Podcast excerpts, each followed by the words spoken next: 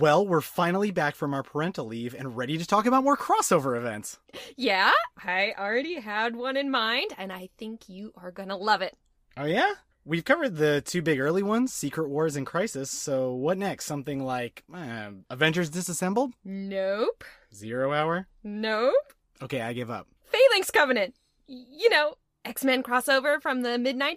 Uh, I I think we're gonna need more Chris's. Oh, well, don't worry, we got one. Chris Sims! Oh, I'm so glad you're here. We're gonna need the help. You ready to talk about comics? Yes!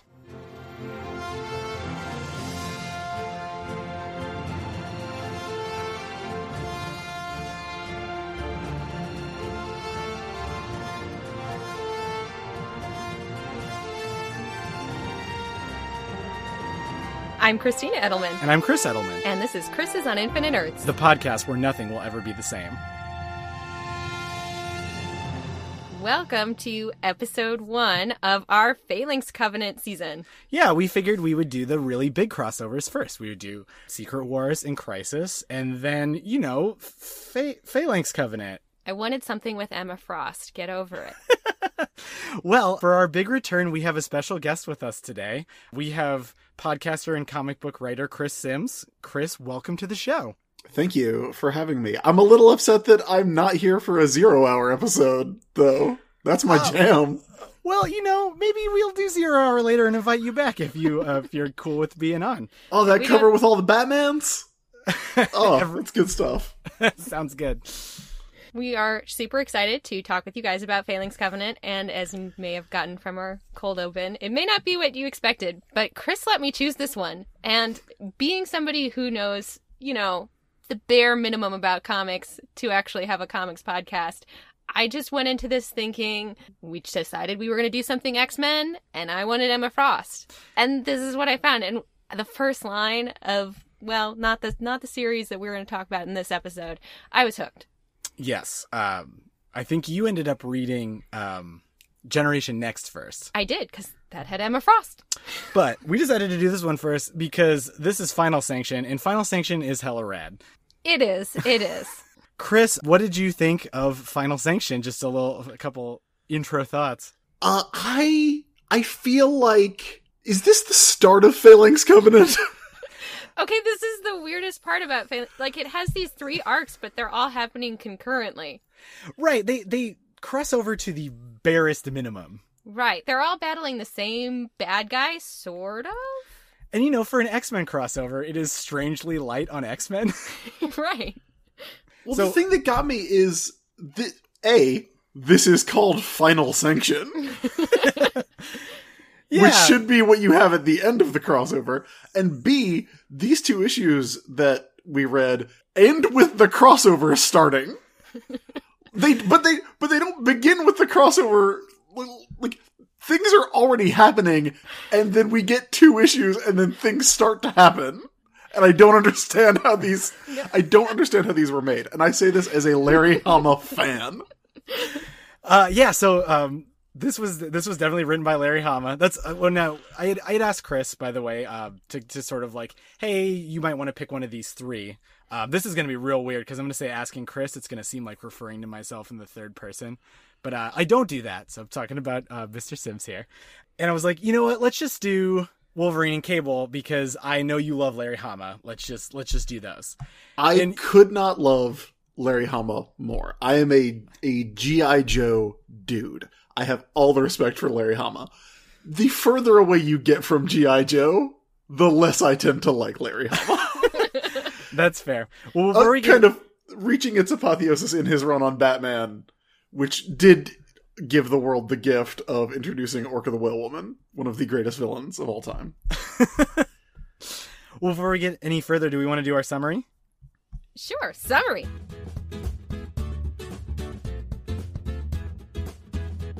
Wolverine number 85, written by Larry Hama, penciled by Adam Kubert, inked by Mark Farmer and Joe Rubinstein, colored by Laverne Kinzierski and Joe Andreani, lettered by Pat Brosseau, edited by Bob Harras. Cable number 16, written by Larry Hama, penciled by Steve Skroce, inked by Mike Sellers and Matt Banning, colored by Marie Javins, lettered by Richard Starkings, edited by Bob Harras and Lisa Patrick. Fresh from their somewhat offbeat honeymoon of being sent psychically to the future, Cyclops and Jean Grey fly to Muir Island at the behest of Charles Xavier, only to be under attack by three terrifying robotic creatures. Luckily for them, Wolverine parachutes in with the help of his trusty pilot Harry. He also came at the behest of Xavier, and in general has been somewhat separate from the other X Men for a bit of time. The three mutants take the fight to the Phalanx to try and stop them from their main plan, absorbing all the genetic data from Muir Island's facilities. See, the Phalanx, who are kind of Borg like, can absorb and assimilate humans, but not mutants. This is a mistake they intend to rectify. One of the Phalanx, Larissa, travels to the main hub of the Phalanx to share battle data with the old X Men foe turned kind of Phalanx, Scott Lang. However, Lang seems to be hiding something and sends her back to Muir Island, where the other two Phalanx members attack our trio. They are quickly rebuffed by the arrival of the only man with enough ridiculous firepower to take on this threat Cable! Cable gives them, but mostly us, the rundown on this threat. They're called the Phalanx, and they'll stop at nothing before all carbon based life on Earth is replaced with them. So, yeah, pretty much the Borg. The Phalanx's first strike involved capturing the other main X Men, and the hero's objective is their rescue. A quick plan is formed in which Jean Grey and Cable will run telepathic interference while Cyke and Wolverine infiltrate the facility to kick some tail. Cable and Jean enter the Phalanx's collective consciousness and throw down some serious psychic power, but the Phalanx find a weakness in the pair's psychic linkage in the form of a confusing memory of Cable's childhood. See, as we kind of referenced above, Scott and Jean were psychically sent to the future to raise Cable from a child, but in a disguise as Slim and Red. Cable is confused about the shared memories revealed during their link, as he has no idea that Jean and Red are one and the same. This confusion is exploited by the Phalanx, and even though Jean and Cable manage to deliver enough pain to get the Phalanx off Cyclops and Wolverine, they are knocked out of the astral plane. Cable says, to hell with it. And while Wolverine and Cyclops run out of the facility, he unloads heavy ordnance at the oncoming Phalanx. Cyke and Wolverine have found where the other X Men are being held. Mount Everest, of course. The act of accessing this information came at a cost, though, and in true action movie fashion, the facility will blow in three minutes. Cable offers to hold off the phalanx while the others escape, but Wolverine returns to help him fight off the phalanx just in time for the huge explosion. The team fly off to Everest, and we come to Cable number 16. We find the team in Tibet, where they have found the creepy machine tower that is housing the captured X Men. It appears that Lang, the not quite all the way Phalanx guy, is having second thoughts and trying to secretly communicate with the captured Psylocke. After all, he only wants to kill mutants, not humans. Another of the X Men's old foes turned even more phalanx, Cameron Hodge, finally detects the approaching plane, which careens into the tower with a huge explosion. Our heroes have, of course, bailed out of said plane and are on the north face of a cliff under the tower. Any attempt to use mutant powers or Cable's teleportation technology would alert the Phalanx. So, it's time for some Cliffs of Insanity style climbing. Lang and Hodge preside over the captured X Men, who are chilling out in green pods while trying to figure out the strategy behind crashing the plane. Hodge believes the invading mutants have survived, while Turncoat Lang tells him to not scan the north face, as it is certainly unclimbable. Hint, it's actually pretty climbable. Lang plans a Trojan horse style mental maneuver with Psylocke, which requires her to completely trust him. Considering Lang has definitely tried to kill the X Men before, this is not super great. Back on the cliff face, it is decided that Jean will need to use a microburst of telekinesis to toss Cable up onto a ledge and hopefully avoid detection by the Phalanx. Cable barely makes it and is rapidly losing his grip, but manages to get everyone else up the ledge. Wolverine helps Cable up last with a very action hero bro down moment. Meanwhile, in the Phalanx Citadel, Cameron Hodge seems to detect Jean Grey's telekinesis. However, Lang talks him out of checking on it. Hodge also rebuffs the now obedient Psylocke when she tells him that Lang is hiding something. Cable and crew now bust into the Citadel, powers and guns blazing, while Wolverine stealthily locates the captive X Men and manages to free Bishop, who uses his energy absorption powers to free all of the rest. The invasion of the mutants causes Hodge to figure out that Lang has been lying to him. Before he is accosted, Hodge mistakenly trips Psylocke's Trojan horse trigger and she disrupts the mental network of the Phalanx. Hodge begins to absorb energy from every other Phalanx nest on Earth to assist in the Citadel's defense, which triggers Lang's trap card. Lang still controls the structural integrity of the Citadel and causes it to collapse. With his dying breath, Hodge grabs Lang and pulls him into the collapsing tower while the X Men make their escape. But in a quick epilogue, across the galaxy, a techno organic foe notices the sudden disappearance of the Phalanx on Earth.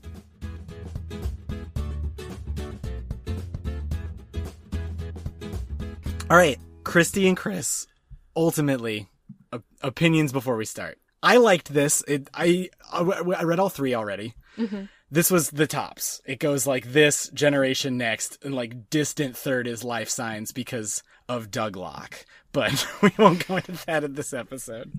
Well, generation next for me is definitely tops. You know, in part because of Emma Frost, but I also love Banshee in that. But st- talking strictly about these two, I feel like the more I read them, the more I liked them. The the deeper I dug into it. I, uh, I only read these two comics because I wanted to recapture the feeling of being in Sumter, South Carolina in 1994 and going to a comic book shop that was mostly romance novels and just getting whatever I could find. That's literally there's there, my not my main comic book shop, but I, I kind of have like a secondary comic book shop. They definitely have a lot of romance novels, like more than the average. But no, I feel you, Chris. Um, in 1994, um, I think I only got comic books out of like local grocery stores, and um, the, I was trying to read the Clone Saga, and that is not something that was super easy to read random bits of. I was five years old, so I was still working on like reading. the things that really stuck out to me about these two issues, they're extremely long. They but are nothing happens in the first one. no, nothing at all. It, the first one is basically just a setup for the second one. Yeah, nothing happens in the first one, and then the second part is all Scott and Jean and Cable and Wolverine for some reason dealing with the events of the Adventures of Cyclops and Phoenix, which is itself a completely bonkers series. No, absolutely. Man, uh Yeah, I I mean I part of the reason I also picked this one is cuz I, I it was a little bit I mean we had less of the traditional X-Men. There were fewer that I had to like focus on really delving in and the ones that were there I really liked. But yeah, it's very it's kind of makes it weird. Uh, I thought it was fun to jump into a Wolverine issue, and the first people to show up were Jean Grey and Cyclops, and then Yeah. Wolverine parachutes in. Wolverine literally parachutes into his own story. That's actually great. And this is so it's so weird because this is a thing that I've said about Marvel crossovers is that I think maybe like what what came after World War Hulk because none of them ever have the everybody in their iconic roles, right? Like Secret Wars has a weird like a weird Hulk who's not the the Savage Hulk. Yeah. And uh, Infinity Gauntlet has Eric Masterson Thor, and, and, and Secret Wars also has Rhodey as Iron Man, which you know I really like Rhodey as Iron Man, so don't take that the wrong way. But it's not, you know, I think Civil War is maybe the first Marvel crossover that has everybody it, like, like Tony Stark, Steve Rogers, Thor, Thor Odinson, and everybody. Well, no, because Thor, Thor's not in that one, is he? no, Thor 'Cause is it's a robot Thor. clone. Yeah. it, and then Hulk's not in it either. So I, I know there's one that they finally did it and had everybody there. I mean, Um, honestly, maybe it was Operation Galactic Storm. There's a lot going on in that book. But I think it's funny that this one is Bone Claw's Wolverine. Yeah. yeah, like recently Bone Claw's Wolverine because you know we didn't start with um with Fatal Attractions for for this podcast. We'll probably swing around to it later, which is going to be strange. And that was what Wolverine 75. So this is less than a year after Bone Claws. They definitely reference it as if it's like a hey, if you're new to Wolverine, we just wanted to fill you in, or if we haven't you haven't been on Wolverine in a while, his claws are bones now. right. Right. Well, I There's feel like there's a very obvious reason that they did that. Oh yeah. Uh, this is 1994. Yes. And the the major experience I have with the Phalanx Covenant is not in the comics. It's when I was doing uh, for Comics Alliance, uh, the site that I wrote for for as head writer for seven years before they fired me and everyone who worked there with 12 hours notice. I, I remember this well. Uh, we Yeah. were in we were literally on vacation, and I, I followed an absolute ton of you guys. I follow like Elle Collins, and I was just like, oh my god, they just ended Comics Alliance. It's my it's my absolute favorite site. Uh, but I definitely read a lot of those um, X Men '92 animated series recaps. Yeah, so they do the Phalanx Covenant on that show. And I, I, I say Phalanx because I'm from South Carolina. It's it's Phalanx, I'm sure. Oh man, I definitely the say term. phalanx too. So we're from- Phalanx. yeah, we're, we are from Missouri. So but they do the Phalanx Covenant on the show, but it's very clear. I think it happens in the third season. And they've kind of run out of big Claremont and Byrne stories. Unfortunately, they never do like God Loves Man Kills as a Saturday morning cartoon. you I know, like the best one. But they've, you know, they've done, at that point, they'd done Dark Phoenix, they'd done, like, Sentinels, and they'd done Days of Future Past. So, I always had the feeling that somebody at the Marvel animation department, at Saban, I guess, calls up Marvel and is like, hey, what you got going on in X-Men right now? Because the version they have of Phalanx Covenant is very clearly adjusted for television, but it's not a direct adaptation of what happens in the comics in the way that Dark Phoenix was. So I feel like they're going off the pitch. And then they do Age of Apocalypse before it happens in the comics, and at that point they're way off the rails. So I feel like this was you know, it's a big comic. Wolverine's Wolverine and Jean and Scott are on the covers in their Saturday morning cartoon costumes, those Jim Lee era costumes. So if you're me and you're 12 and you're going to the comic book store, your frame of reference isn't like Fatal Attractions. It's the X-Men animated series where Wolverine has him, uh, adamantium claws, but can't cut anything with them. he yeah he pops them and then kind of like struggles with people unless they're robots then it is an all clear which phalanx seems perfect for that Y- Lots of robots. There- well, it's like- techno-organic life forms. so chris recently i've read one of your that's what's ups and you were talking about star trek tng so i you are familiar with star trek tng to a probably pretty decent degree correct I would say extremely. extremely I was just talking to friends of mine right before I got on this call, uh, saying that I wanted to, I wanted to uh, book an independent wrestling show so I could have a tag team called Darmok and Jalad. uh, well, I am. Uh, there's there's a there's a particular podcast I listen to that is heavy on the TNG. But anyway, how how much was this ripped from the Borg?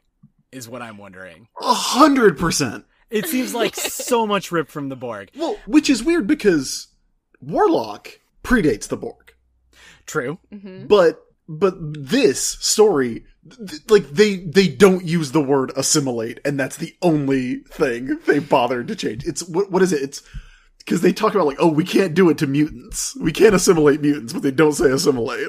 I honestly think in the in in Generation Next they maybe do say assimilate I think so. because I remember just kind of going, okay, cool. Let me look up when Best of Both Worlds came out just to make absolutely certain they ripped this from TNG.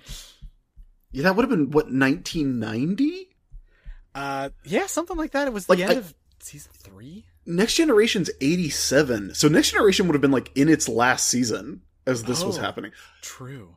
We hadn't had a movie about the Borg yet, but we had had a TV show for sure.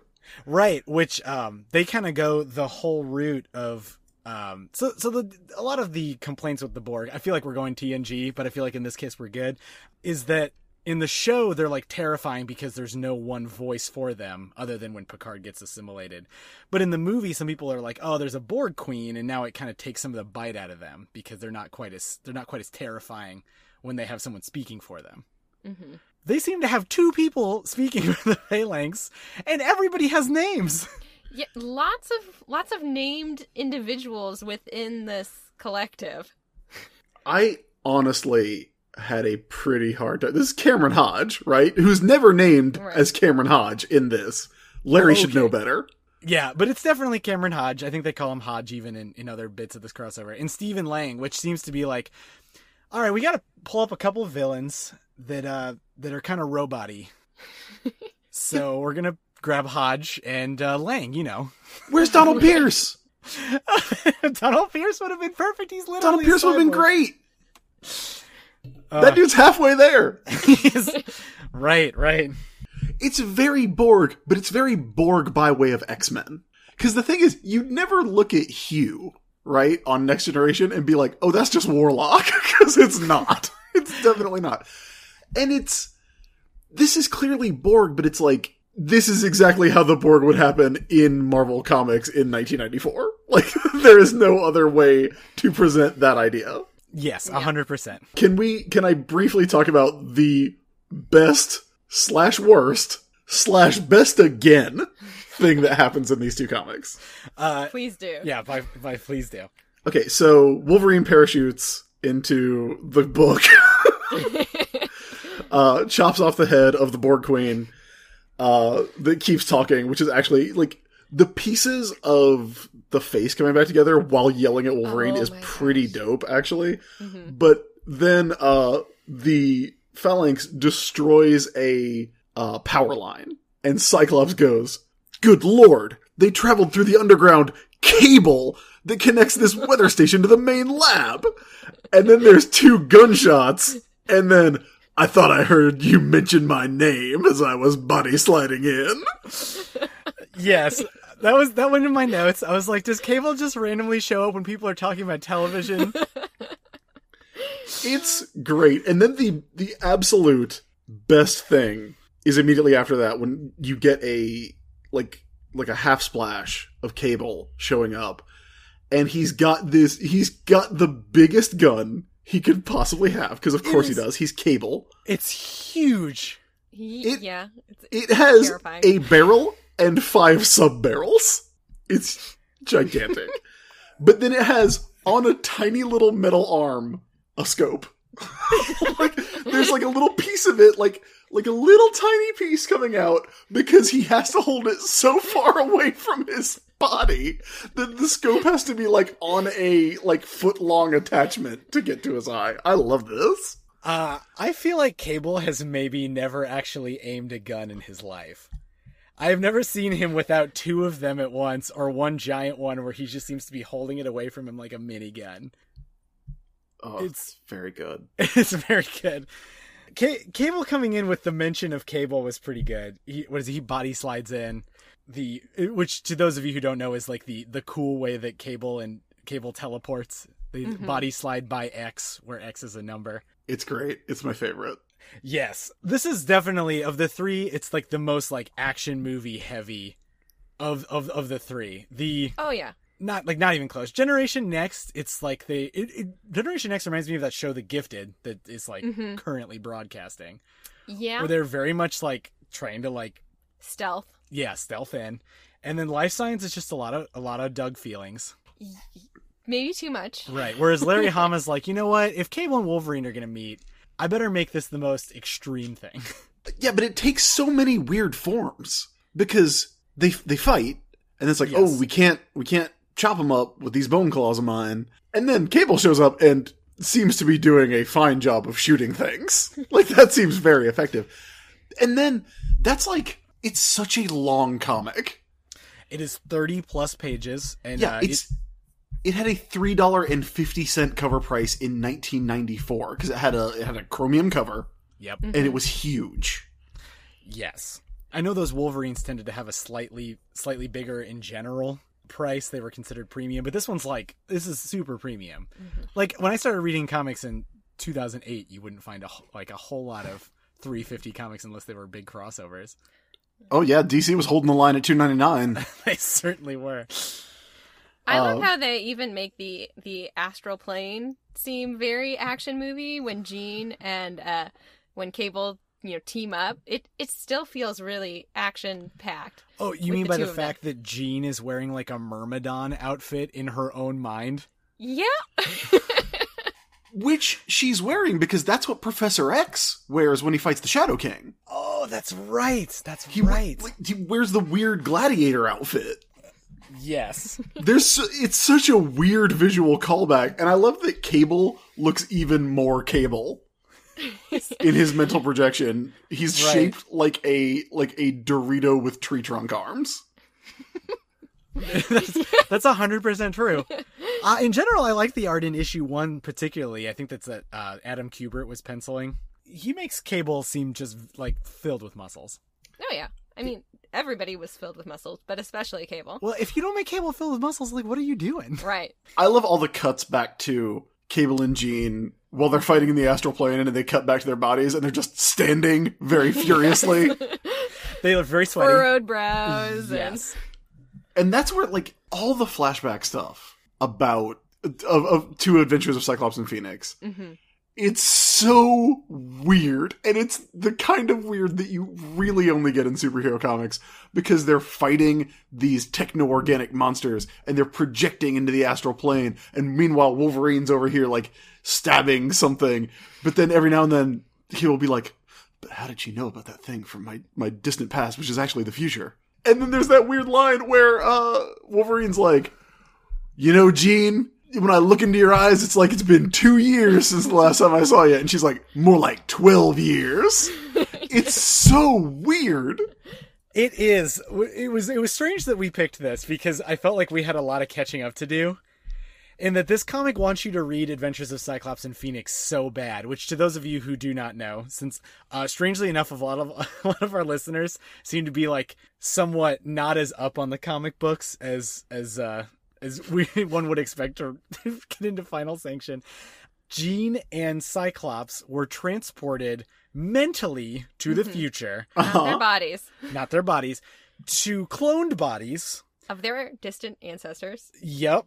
Um, by Mother Askani, who Mother Askani is Rachel Summers, Their their daughter. their from the daughter, future. their future daughter From from, an alternate reality. from a different future. from a different future. So that they could raise Cable, who's kind of their son, but not really. yes, that is 100% what Adventures of Cyclops and Phoenix is. And then they came back recently.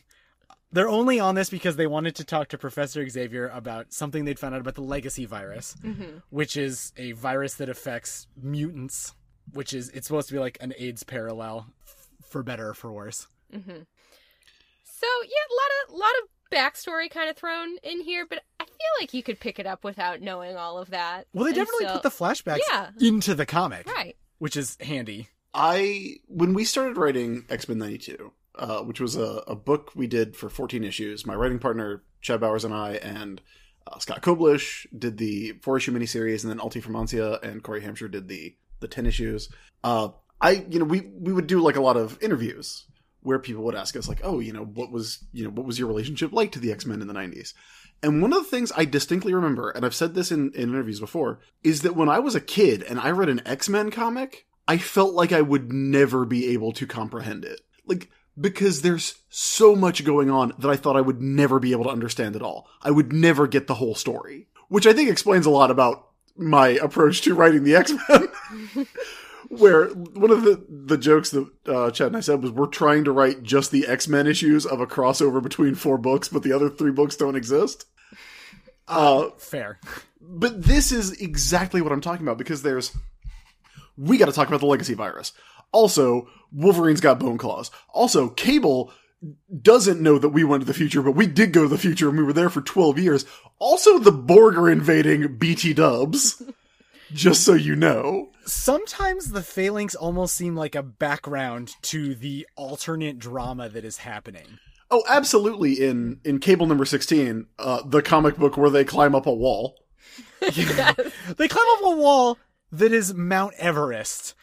Okay, they climb, they, climb, they climb up a they climb about twenty feet of Mount Everest. Let's be real, but it's Mount Everest, so obviously it's really cold up there. So they got to put on jackets. Yeah. No snow though. There, yeah, I was just like, where the hell is the snow in this comic on Mount Everest? Also, I don't get why they flew a plane and then continued climbing up. Like I feel like the advantage of a plane is that you are generally above things. I know Mount Everest is very tall, but planes. Well, Jean did say she was aiming higher. Oh, that's Right? right. She Yeah. was aiming higher. And poor Harry, that dude's plane is super old, and they're like, we're gonna sacrifice it for like a minimum amount of actual worth to our mission. Whereas then we're gonna climb up th- what Cable says is a thousand feet straight up. Uh-huh. that's a kilometer for. Or no, I'm sorry. That's no, that's not a kilometer. but that a thousand feet is a bunch. Uh, Chris, I don't know if you've been rock climbing. I never, never Chris, have. Chrissy, uh, I've been married to you for seven years, but I don't actually think I've ever asked you. Have you ever been rock climbing? I mean, I did when we worked at that camp, and that's right. yeah, That's right. I have been rock climbing. A thousand feet would be insane. I went up maybe 30 and I was like, I'm going to die. Now, granted, these are mutants, which as we know from even Claremont, any mutant is like great, right? Like they're all physically fit. they're nearly like free climbing. They have like a rope, and that's it. They're 100% free climbing. Well, they they specifically talk about how they don't have stuff. like Cable's like, I could maybe get up there if we had some climbing gear, but we don't, and we can't use our mutant powers because this whole issue is like so weirdly arbitrary rules. Suddenly, it's like, okay, well, we couldn't fly there with the plane because we had to use the plane to crash the plane into the the phalanx. So now we're like a thousand feet below where the plane was, which is a significant amount of feet. Even though one of us can fly, Jean can fly. Jean can fly and also carry people, hmm she can't, but they, they but she spot can't her. use. But she can't use her mutant. It's not that they'd spot her; it's that she can't use her mutant powers because they'll detect her mutant powers, which is weird because Wolverine has claws. and Wolverine's mutant powers are on all the time. So it can detect telekinesis, but not Cyclops' constantly active optic blasts that are only held in check by his visor, or Wolverine's enhanced senses, or Cable, who, as we know at this point, because they talk about the techno-organic virus, Cable is constantly using his telekinesis to keep the, the techno-organic virus from taking over his body. He, they're all using their mutant powers all the time. Uh, yeah, except for except for possibly Jean is like the one exception, and yet she's the one that's that's spotlighted by these by these somewhat arbitrary restrictions. Uh, this also makes Cameron Hodge seem like a dope, Yeah. Yes. whereas. yeah, uh, A the the plane the plane crashes and he decides that uh, he's gonna do a little a little CSI. hmm So, so He reconstructs the plane he makes the plane again, just to just to figure out what was going on. And then he finds a techno organic tentacle in the plane and is like, "Oh, clearly this is from Muir Island." After knowing that these people were at Muir Island because that's what the phalanx from the previous issue told him. Right. He's like, well, at least I can get some memories from this from this tentacle Right. about what happened there. I guess. And Stephen Lang, who's having second thoughts about letting the phalanx murder or assimilate everyone. And when you say second thoughts, that is a very literal description of what is happening. I love, I really do love, because while our A team is climbing up the mountain, we get cutaways to Psylocke, who is being, they're trying to take over, they're trying to assimilate Psylocke, but they can't because it doesn't work on mutants for whatever reason. Yeah. So instead, but but but it can if they let it. like if Psylocke will If agree. If you want to be assimilated, you can be. Yeah. So there's he's having all these like ah Psylocke, we will we will crush you and destroy the X Men. Hey, I don't actually want to crush you and destroy the X Men. um, but I do need a favor. If you could, we're gonna take over your mind. You just like let us take over your mind, then we could like send you and you could do some Psylocke stuff. That would be great. and Psylocke basically is like, I don't trust you, but cool. No, well, she, I, I love this because she's like, well, she's very fatalistic about it because she goes, well, I don't think you're being honest with me, but I am also literally tied down in a Borg cube right now, so I don't have a lot of options. So sure, go for it. Oh, okay. But she doesn't really seem like she's fully. She's not. She doesn't wind up phalanxy looking. She's just over. Did they say that she's? They override her like program her to I don't I don't she know. sub- she weird. submits to the programming, but she's not like a weird sort of like robot creature. right. And yeah, and so so Lang is still awful because the only reason he's upset about this is because he found out that the Phalanx is going to also try to take over humanity. Mm-hmm. He's like mutants, getting rid of them, absolutely fine, but humans, not so much. Right, which is uh, that's that's pretty it's pretty Stephen Langy from Right. Claremont. But I I don't know how he wouldn't have known that like going in. Like how is that a surprise? it's like yeah, Stephen Stephen Lang joined a hate group and found out that they hated more people than he did, and now he's having second thoughts. Oh. Isn't that always the way? Isn't that always the way? Uh, th- when Psylocke gets reprogrammed, um, they constantly refer to it as submitting, and then Psylocke has the dialogue. I am now a totally submissive pre-programmed tool of the collective consciousness, which sounds like something Claremont would write, Uh, uh, yeah, but isn't. it isn't. So, Christy, I know you haven't you haven't read like a, a ton of Chris Claremont. hmm There is there's some stuff in some Chris Claremont X Men. Uh, there's an uh, there's an issue where they all become um, babies, not really babies though. More like they cannot do anything for themselves, so they have to be like fed by a robot. And the entire time I'm reading it, I'm going, uh, okay. Oh. Yeah, that's that's when Magneto builds a nanny robot. Yes, Yeah, that's weird. but like, that's weird. This is weird. okay, Larry Hama. Yes, legitimately one of the the best comics writers of all time. And I know he's one of the best comics writers of all time because he's on GI Joe for 155 issues. And when he was asked in an interview how far ahead he was plotting, his answer was 2 to 3 pages at most, which is delightful because that book is full of interweaving storylines and characters who have these complicated relationships who come back and affect each other. And you know, GI Joe 21 Hama writes and and basically draws like he did all the breakdowns for Steve Leialoha. And, you know, it reveals that Storm Shadow and Snake Eyes have the same tattoo, which becomes the driving force of the book for a hundred issues. And he didn't know that's what he was going to do with that. He knew, he knew two pages ahead. He's great. So the way that he plays out the events of this comic makes sense. Sort of yes, definitely, sort Ev- of. everything it's it's so weird because usually the problem with a comic is that something will happen that makes sense for the reader but not for the characters. I read so many comics where I'm like, "Oh, does does uh does Lex Luthor have a pull list? Has he been reading Superman?" you know, as an example. Mhm. Uh, but the characters in this comic act completely logically based on the information they have, which is buck wild for the information we have. And that I think is captured best in the scene where uh, Wolverine climbs up Cable's body so that he can pull him up onto onto a ledge on Mount Everest, pure rock, no snow. No snow. Uh, and then he's like, "Hey, I can tell that when Jean looks at you, she has a lot of love in her eyes. So don't you dare break her heart." And it's, he's her, he's kind of, sort of her son from the future.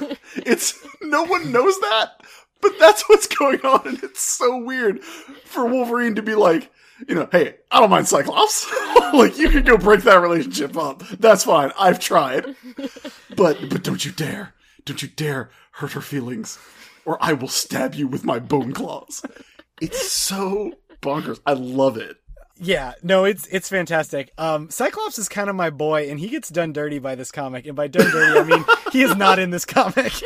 no. He he does like it's like it's like if okay, so let's pretend that we are that there is an X Men like Mass Effect game, and I am I I've made my my random mutant hero, and then one of the people I take with me is Cyclops, but it's definitely a mission where he. It, it has no personal stakes for him, and he just occasionally says lines that they've programmed in for that mission. That's Cyclops in this comic, and I'm just like, "Oh, come on, bud! You can you can, You can say do stuff." things. Uh, no, Cyclops is my absolute favorite. We can blame um, fellow podcaster Jay Edidin for that. Yeah, this is not a, a shining moment for Cyclops. He's there. he he shoots some eye beams. He definitely has a cool moment with Wolverine in issue back where he says, I'm gonna aim high, and Jean's like, What are you doing? You can't just say that and then he aims low. That's that is that is Larry Hama as heck right there. That is such a that is such a Larry Hama page. um, Uh, I think that So they- whole scene with Wolverine telling Cable not to break Jean's heart would have been infinitely better if he had been like, you know, when Cyclops looks at you, I mean, I can't see his eyes, obviously, but the body language, very good at reading body language. his furrowed brow definitely indicates His constant frown. his, his, his Speaking of the part climbing up the mountain, where they all decide that since Cable cannot physically pull himself up, they're just all going to climb up Cable because that is the next logical step. Yeah, you know what's easier than uh, pulling yourself up? Having three full-grown human beings just climb up you and then help you up. At least Wolverine does not have adamantium bones at this point. How much is he supposed to weigh with adamantium? Like, Well, fun fact about Wolverine: when he doesn't have the adamantium, his bones are hollow like a bird's bones. Wolverine's a dinosaur. You heard it here first. With the whole climbing up the the north face, we have some some nice trickery going on with Hodge and Lang, and you know, of course, the north face is Im- impassable to anybody. Nobody can climb up the north face. You definitely shouldn't check there. yeah, Cameron Hodge, you should not check there. and Cameron Hodge just listens to Stephen Lang. He's just kind of like, "No, I guess so. I kind, you kind of, I kind of makes logical sense. makes logical sense. Even though they're mutants, and I have personally established that mutants could maybe do it, I guess I'll listen to you. Uh, we'll get. Well, yeah, that's that's gonna be uh, spoiler for our accolades. That's definitely gonna come up for me. so they come they come in and they they they get they they fight. They free the X Men via Bishop. Yeah, well, Wolverine tiny puncture into these weird gelatinous green pod things that they're that the X Men are all being held in. Right. Uh, they push a phalanx into Bishop, and he's good. Of course. I feel like that happens in a lot of things. Like where someone is freed, but they just need one thing to get themselves free. He says it, but it's on, it's only a pin, like only a pinhole poked in the little green pod. But That's that enough. that's enough. I'm trying to think of other media where it's come up, but it does come up more than I more than I'm thinking. Just need a, a tiny crack Yes. to exploit. Hey, hey, come on, you gelatinous yahoos! It's still it's buck wild to me. So this is this is the most we see the X-Men in all nine issues. Is it nine issues of this of this quote unquote crossover? I know that we cover crossovers in Yeah. events and all three they're somewhat related. Right. This is the most we see of the X-Men. Right. Like- Just them bursting out of their gelatinous prisons. Yes, we get uh, uh, Wolverine teaming up with Beast and saying that he is going to beat them about the head and shoulders. uh, can we can we talk real quick about when in the heck did Wolverine start to become the ol' Canucklehead? Oh. I've been trying to figure that out, and I don't know. I haven't like I've n- not really gone back and read the like the Wolverine solo series. I haven't either. I, I outsourced this question because I really wanted to be, be very smart on this podcast. I'm I'm I frequent the the explain the X Men Discord, which is just an absolute ton of X Men people all the time, and I just went, please tell me somebody knows when Wolverine became the ol' Canucklehead, and nobody seemed to know except they thought it was probably in the solo series, and they thought it was a Larry Hama-ism. Yeah, that's what I was. It's almost assuredly a Larry Hama thing. It would have to be because he's on Wolverine for a really long time too. Right, and it Like didn't- he's on Wolverine up through like up through ninety nine. I think oh my god. he's on it forever. Has he written it more than anyone else? I I I don't know, but I think so. If not, he's certainly a contender. It seems yeah, like I mean, I might have that wrong. I should probably look that up, but I'm pretty sure he left Wolverine to go to Batman, and that was in 2000. holy heck. Wow. That is a long time on Wolverine. But he might have just been a. I might just be remembering him listed as a former Wolverine writer at that point. Let's see. Wolverine. He's on Wolverine Volume Two, starting in, at number thirty-one, uh, and then he's there's a fill-in, a couple fill. In. There's like five issues of fill-ins, and he leaves at one eighteen. Wow. Yeah, that's so a- he's on for seventy-five issues. holy heck. That is for an absolute long time. I can't think of anybody in recent memory who's been on Wolverine that long. Jason Aaron, maybe Yeah, Jason. Aaron, if you count it all. yeah, Wolverine and the X Men plus Wolverine. Um, shout out to yeah to Kansas City, Kansas City original Jason Aaron. Yeah. yeah, we Chris. I don't know. We we're from the Kansas City area, and we are real jerks about all of the cool comic creators we have. Oh man, you, you got so many good ones down there. Uh, yeah, we got Jason Aaron. Uh, as as far as like current creators, we have Dennis Hopeless. Yeah. You got Fraction, Oh, is Fraction from Kelly Kansas City? Kelly Sue uh, lived there briefly. We're we're claiming him anyway. he's he's from here. He's from uh, North Carolina. With yeah, as far as Missouri, we got some good ones. Um, Chris Samnee's from Missouri, although he's from your neck of the woods around in St. Louis. But yeah, yeah, Larry, I feel like this is a Larry Hama ism because I didn't notice it in any of Claremont's stuff. It definitely seems to come up independently from that. But he he says it, I think, no less than three times in. It's a, Oh yeah. at least twice in Cable. Oh yeah, absolutely, absolutely. So the X Men are freed. They they you know at that point like the story is pretty much a done deal. They they get free. They wreck the very much kind of like a wasp nest's base that the Yes. phalanx have. well, it's not even that they Oh, they the don't base. wreck the base. Yeah. uh, we, we've got they've been they've been doing some damage. So we have uh, Hodge who decides to pull the energy from all of the other nests or bases all over the globe to keep their central like hive alive, which is just what Lang suspected he would do. Right, Uh, and then he wrecks it. Uh, Christy, can I ask you a question? Yes. You said from all over the globe. Mhm. Which globe, though? Because because that is not Earth. that is the the planet that is drawn and referred to as Earth has continents, land masses, and oceans I have never seen. And I feel like it's very easy to find a a representative image of the planet Earth. Uh, It's an abstract. Or- yeah, it's definitely a planet that is blue. It is also green. Uh, it's I don't like everything looks like you are looking at Italy through a kaleidoscope on this earth. Uh, there's also a really good moment um, after Psylocke uh, renders herself completely submissive to the program. There's a contingency that will allow Betsy Braddock's mind to reassert itself, which is that when she is ordered to attack Cable, Mhm. and so Cameron Hodge, when the X Men escape, uh, goes, Psylocke, attack the X Men! And Psylocke goes, All the X Men? which is, which, that's meant, like, by the logic of the story, that's the programming asking for a specific target, but it's definitely Psylocke being like, I can almost get out of this. right, and so they tell her to focus on Cable, and it's like ding, ding, ding, ding, ding. Yeah, he doesn't all even finish his "Yay." sentence. it's true. That's very good. And it seemed like ultimately that plan wasn't necessary. Yeah, was it super important for her to submit to the? I'm not sure what exactly what that accomplished. Well, it's not. I don't think Stephen Lang really thought that Wolverine, Cable, Jean Grey, and Cyclops were going to crash the party. So he was trying to do this with the resources that he had. Well, he thought Cable was going to make it. Yeah, at least Cable. But again, this is a weird example of characters acting logically with the information they have.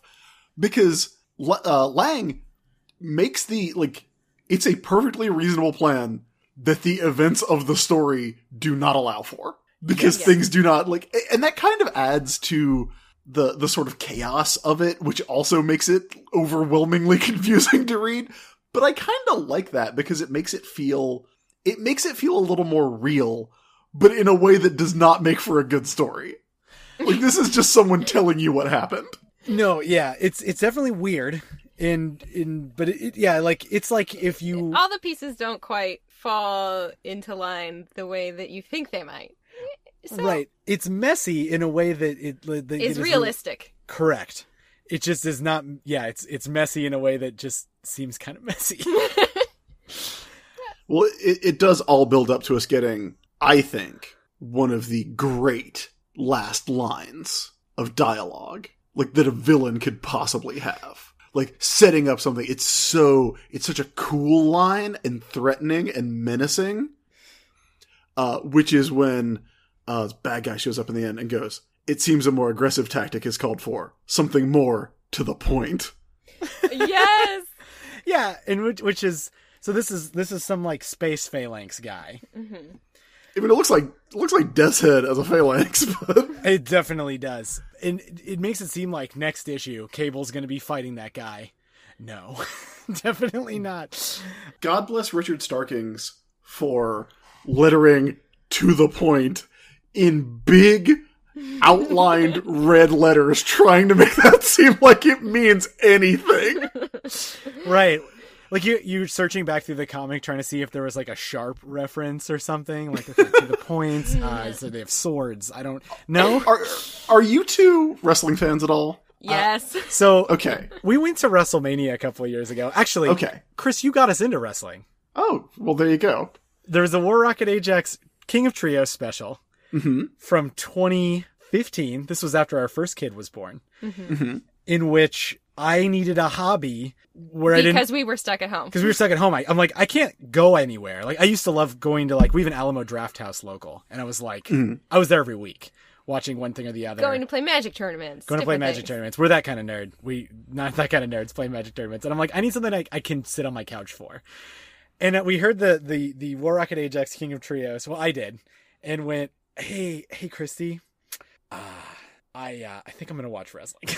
I, there were there was like a quadruple take there. Like, Did I watch wrestling as a child? No, not even a little bit.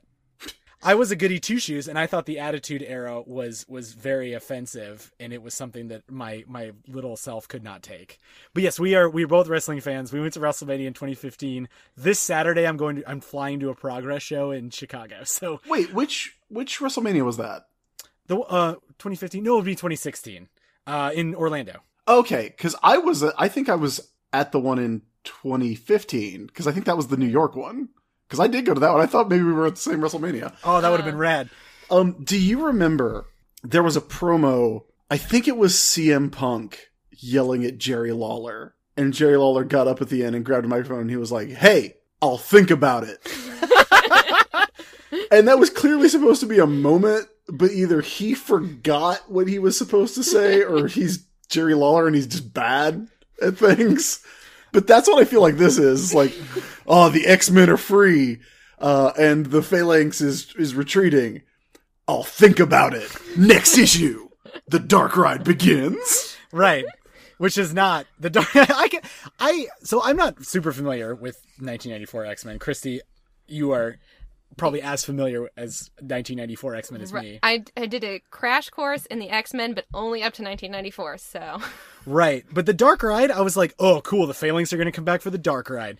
The dark ride is something not even related. Yeah, so it's basically like these guys we'll see them Yeah, because the because the Phalanx Covenant is only like one issue of each title, so it's like nine parts. Mm-hmm. That's because there were nine X Men books, yes it's which I kind of wish that was how crossovers worked. Where, oh, like, man like remember when the Casket of Ancient Winters opened in Thor, and so like every Marvel book it was just snowy that month. yeah that's fine please more of those More of that, I like it. when I got into comics, I absolutely love crossovers. Y- your boy Chris bought literally every tie-in to Secret Invasion, which Oh, yeah, that I spent oh, my buddy. Uh, yeah. you know what? I discovered Secret Invasion Black Panther, which is actually fantastic. I I remember going into the comic book store. I don't remember which one was first, but I remember going in and being like, "Hey, I'm reading these Superman books, so I need every tie-in to Our Worlds at War," which was bad. And Yeah. then, like the next year, I was like, "Hey, I'm gonna need every tie-in to Joker Last Laugh."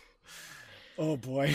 Yeah, that was that was rough times. Uh, by the way, uh, that I will apply those to older crossovers. I will say uh, every ca- every tie-in to Infinity Wars and Infinity Countdown is great, especially Darkhawk and Sleepwalker. So Absolutely. absolutely get all those. Uh, so I was Those actually are really good, and honestly, Secret Wars had a bunch of super good stuff too. Yeah, no, Secret Wars was the the 2015. Okay, you know what? I'm gonna 1985. I loved, but 2015 more recently, the tie-ins were fantastic.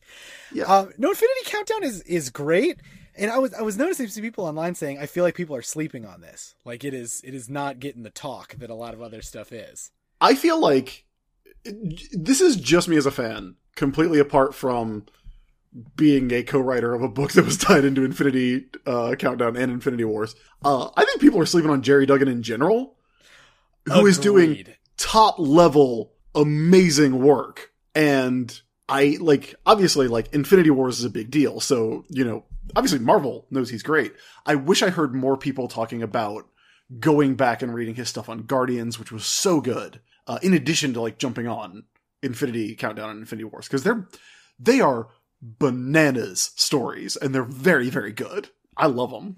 Uh, I binged his Deadpool run right like after it ended on on Marvel Unlimited, and it's yeah no J- Gerry Duggan's fantastic. Yeah, his his issues too where where uh your your former co-creator Scott Koblish was doing some of the art and he would do like basically period pieces. yeah, so good. It's so excellent. Those Um, are so good. I mean, th- those issues are kind of why we wanted to put X Force into '92 because we were like, oh well, Scott's gonna draw them. So Absolutely. Um well, uh do we want to move on to accolades? Chris, did you did you uh did you prep any accolades? oh, I, I got I got some. Okay, abs- right. sweet. Let's go to accolades. Accolades.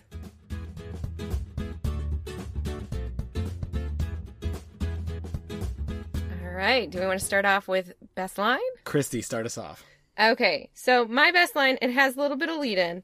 Um, we hear from the phalanx, it is the true meaning of being whole, talking about, you know, their phalanxness. And then we have the comeback from Wolverine, I'll give you a hole. You know, the big guy might be a royal pain, but he's our royal pain. talking about Cable. That's pretty excellent. I feel like this these great these best lines are going to be kind of one-liners. there is a long and beautiful tradition in X Men books of lines where someone is like rescuing someone or demanding someone back who has been taken prisoner because they like they do the same thing in um I think it's X Men number eight when they when they go to the the, the caverns underneath New Orleans uh with Gambit and Ghost Rider and fight the Brood and uh and then they go to get Wolverine, and I think it's Jubilee goes, "Yeah, all adamantium and attitude. We want it back." and I'm like, "Oh, perfect, Jubilee, you're the best." All right, I'll do my best line next, which is said by Isan, who is one of the named members of the Phalanx. Oh. He says, and I quote, you know, since that's what we're doing. You dare to penetrate the inner core of a phalanx co-opted structure? Which is this is the no one no one's written that since. That's the that's the only time that's been written, and it will never be written again. Beautiful. Uh, I guess mine mine is very early on, uh, which is just Wolverine getting ready to parachute into the story and going, "Whatever's down there is hairy to the max." Yes. because the best thing about it is he talks about he says Harry to the max, and then two panels later he's like, "I remember fighting in World War II." Yes. he keeps up. He's down with the kids. He also says it to his his plane his his pilot, whose name is Harry. Mm-hmm. yeah, which he's he's named or no, the no, it's actually the pilot says it. So it's whatever's down there is Harry to the max, Logan, and then the next line is, "But down there is where I gotta be, Harry." That's awkward name placement. Larry, what are you doing? So we've got greatest hero next. Christy, start us off. All right, we'll keep the same order. Uh, I had to go with Jean Grey because she seems amazing during explosions and getaways. Like her just, you know, just picking everybody up, making sure everybody's safe. Like they'd all be dead without Jean Grey. Right? Jean seems like the adult in the situation. Is that what you're saying? Yeah. Um, so we so normally we'd call this a daily double, but we have three of us. But Oh. mine is also Jean Grey because yes, she actually seems to know what she's doing. Ca- Cable, she pulls Cable in on this TK thing, which he is clearly terrible at. Uh, which is the first. I feel like the first time I've ever read Cable being terrible at something, and she's just kind of being super helpful the entire time and very, very encouraging and good on you, She's being Grey. a mom. She's she's literally being a mom. Mm-hmm. Uh, which so we didn't. I should have d- done this as my best line, where she's about to chuck him up with telekinesis, Aw. and says, and and Cable says She's says worried about it. she's worried about it, and Cable says it's not like you're the one who used to chuck me up in the air when I was a toddler, and it's like, okay. yeah, okay, That's a very specific thing to say, Cable. very specific. Uh, Uh, Chris, what was your who's your greatest hero? Well, it's not Jean. I'm sorry. It is Richard Starkings of Comicraft Lettering for really trying to make the most of what he's been given to work with here. I was just talking about to you about how much I loved that lettering. So yeah, we were gonna ask you, Chris. I thought Comicraft was a series of fonts. Am I crazy? Comicraft is Richard Starkings' company. Oh, okay, okay. So that- So I- I I don't know if he specifically lettered these comics. Uh, because even back then, it would have been like people would have been joining that company as kind of like a lettering studio. But he is the credited letterer, uh, Starkings and Comicraft. So Comicraft would have been the studio and company, but he also like now Comicraft makes a lot of fonts that are used for comic book lettering. But back then, it was he was just a dude uh, with a studio who would letter these things. And the lettering is I love the look of '90s lettering. I love the the 70s and 80s Tom Orzechowski lettering on X Men books too, Mhm. but the 90s lettering has such a specific look, uh, and, and I love it because it's very like just the way the balloons are shaped is very nostalgic for me. Like on that first page where all the tails are all weird. Mm-hmm. See, you went meta with it, which is fantastic. Maybe next time I'll do something more to the point. Uh, Oh. okay, so we've got coolest moment.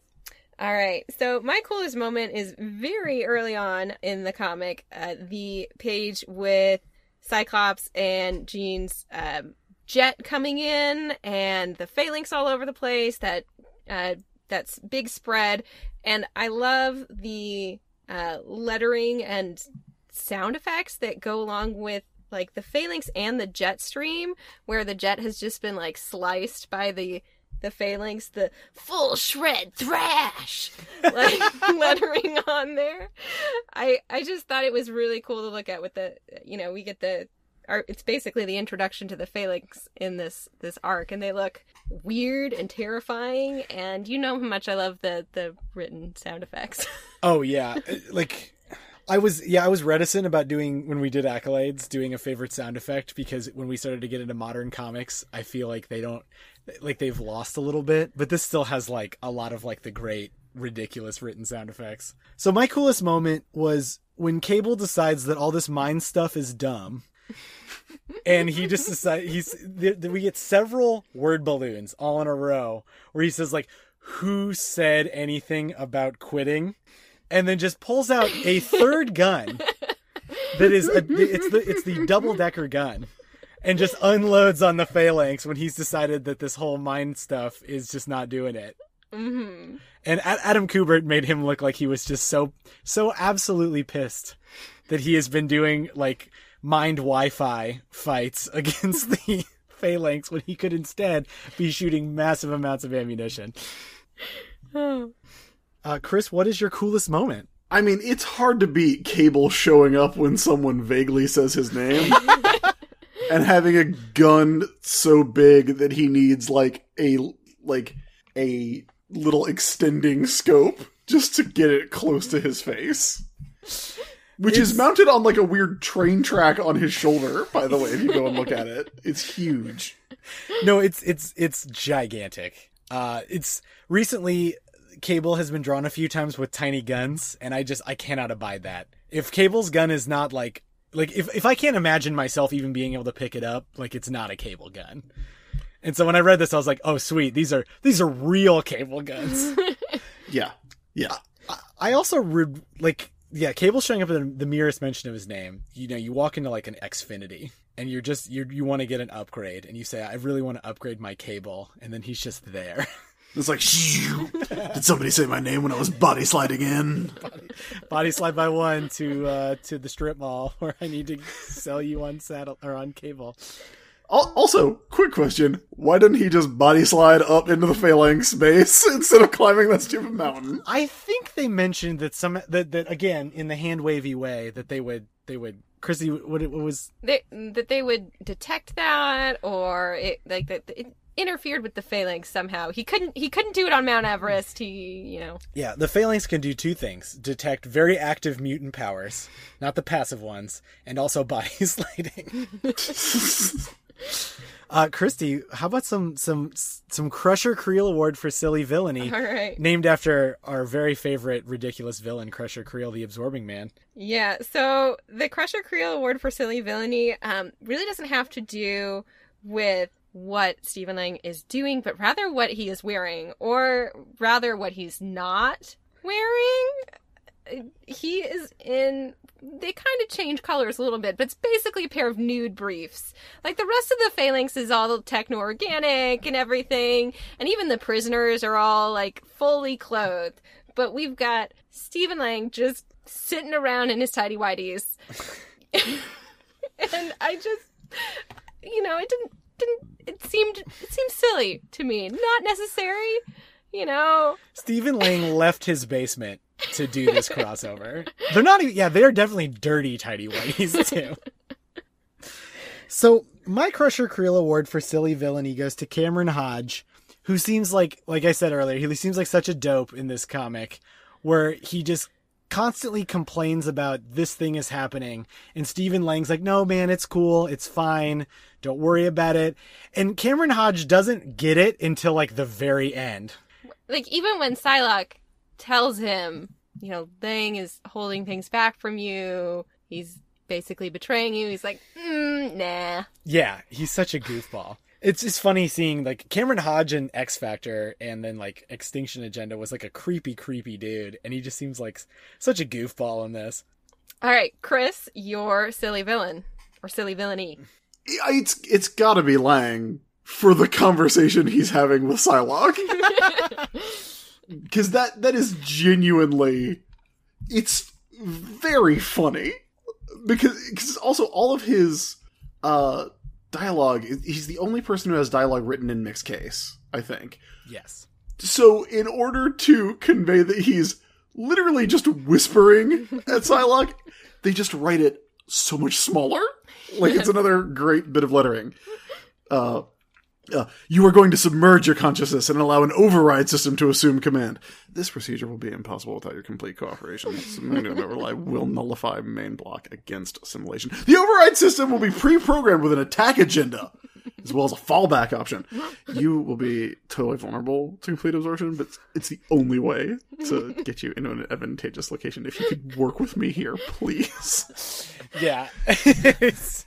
Yeah, Steven Lang's definitely a goofball. He's a, I think he and Cameron Hodge show up at least to some extent in all three of these little mini stories. Uh, and they have like the same sort of deal. Like Cameron Hodge is like the very like boisterous, angry one, and Lang's just like, uh, I gotta just, man, I uh, I got a really bad job, and I gotta find a way to Or a closet. yeah. Gotta get out of here. Okay, well, I figure that's our show. Um, Chris, thank you, thank you for being on with us, uh, for being our first guest. We've assembled, we've assembled a cavalcade of comic comic podcast Chris's. Chris, would you like to tell everybody where to find you on the internet and some of the things you do? I feel like we gave you a bit of a muted instruction or a bit of a muted introduction. Uh, yeah, you can find pretty much everything I do by going to the-isb.com. Uh, that has links to comic books that I write, as well as columns that I write around the web and podcasts that I do. I do a weekly comics podcast called uh, War Rocket Ajax, where you can hear my co-host Matt Wilson and I talk about uh, how tired we are after doing Wizard World this week. God That bless you for being on after that, by the way. I'm sure you have like the con tired. It was a yeah. The Saturday was 10 a.m. to 7 p.m. at Wizard World, uh, Winston Salem. So there's that one. Um, we also do a uh, movie podcast and a snacks podcast, which is very fun. You will hear us getting into that one as well, based on our con experiences this weekend. I also do a couple of like episode by episode recap podcasts. I do one called Sailor Business about Sailor Moon, uh, which we are three quarters of the way through the series right now. We just did episode 150, so we're in the the final stretch of Sailor Moon. And I do one for Xena Warrior Princess uh, called Xena Warrior Business. It's a spinoff uh, where we are into season two, the good the good season of Xena. And I also do a podcast that's kind of like that, but it's for the Bible. It's called Apocryphals and it's me and uh, Benito Cereno, comic book writer, reading through the Bible and all associated apocrypha. Uh, which is going to have a special episode. If you uh, aren't sure you want to hear us talk about the Bible, but you would like to hear us talk about some medieval literature, uh, since both of our birthdays are coming up and our next episode will drop on my birthday, we are doing the life of St. Christopher and the life of St. Benedict. So that will actually be of interest to fans of Chris's as well. Yeah, St. Christopher is my boy. We are also both uh, Roman Catholic, so They let him back in. yeah. Um, They they kicked him out because he was a werewolf. they're still like they're like, did this dude exist? Uh, I mean, I mean, look, almost assuredly not because he was a werewolf. yeah. St. Christopher is is Robin Hood real, to use the parlance of Apocryphals. So Yes. to listeners of this podcast, Apocryphals is is absolutely fantastic. When like it is it is it is so good. I I cannot get over how much I love Apocryphals, and I was I was mildly skeptical going in, but I was like, oh man, this is so good. This is just right up my alley. Thank you. And and we've done uh, at this point in the show, I think episode fourteen was the last one we did, and we've done stuff that you probably are very familiar with because we did a long series covering all four canonical gospels. But we have also done stuff that you are assuredly not familiar with, like the Acts of Peter and Paul, in which a talking dog shows up at one point, and uh, the story of Ahikar, where there is a riddle contest involving Eagle Boys. so is. we cover the we cover the wide spectrum of uh, sacred writing on that show, and we we do our best to not be jerks about it. Is No, the as- premise? as a as a as a practicing Catholic, we're you know we're practicing. We don't we don't necessarily ascribe to everything, but we are we are somewhat practicing We're Catholics. Practicing cafeteria Catholic. practicing cafeteria Catholics. You do a pretty good job of not being a jerk. Thank you. We really do try because the we are the the, the truth is the the tagline of the podcast is it's two non-believers read through the Bible and try not to be jerks about it. And the reason we did not put two atheists read through the Bible and try not to be jerks about it is because we didn't want to sound like jerks. Yeah, you would immediately sound like, all right, Gospels, boo. yeah, um, let me uh, let me put on my fedora and tell you why you're wrong to believe anything. yeah, so you get you guys do an absolutely excellent job. So Uh, But we um, also make a lot of comic book references on that show. Oh, and I should say, uh, I did reference this before, but uh, I've written a lot of comics for Marvel, uh, including X Men '92. But the current thing that we're working on is Infinity Wars Sleepwalker. It is going to be very weird, very fun. Uh, it's going to tie into the main series in a kind of unexpected way, I think. But it's uh, Sleepwalker coming back, and we're following up on what we did in Infinity Countdown Darkhawk, our most recent story. Darkhawk, I think, is going to be out in paperback fairly soon, but Sleepwalker is uh, it's in previews now for solicitation, uh, along with an Army of Darkness Halloween special uh, that I have. I think I've got two things currently that you can tell your comic book store you would like to order. So uh, if you like crossovers and you want to get those good good tie-ins, then then boy do I have stuff for fans of Chris's and for fans of Infinite Earths. Uh, yeah, absolutely. Christy, where uh, where can we be found on the internet? You can find us on Twitter or Facebook at Chris's Pod. You can email us at Chris's at infinite earth at gmail.com. yeah, you can covered it. subscribe and five star review us on. I don't know. We're on like everything. Chris, thank you again for being on the show. Uh, it was an absolute delight having you, and we really appreciate it. And Yeah, thank you so much, uh, Chris and Christy, for this. This was very fun. I, I've never get to talk about the Phalanx Covenant. I'm so shocked. Yeah, thank Christy for that one. And until next time. Slay your enemies, and all you desire shall be yours.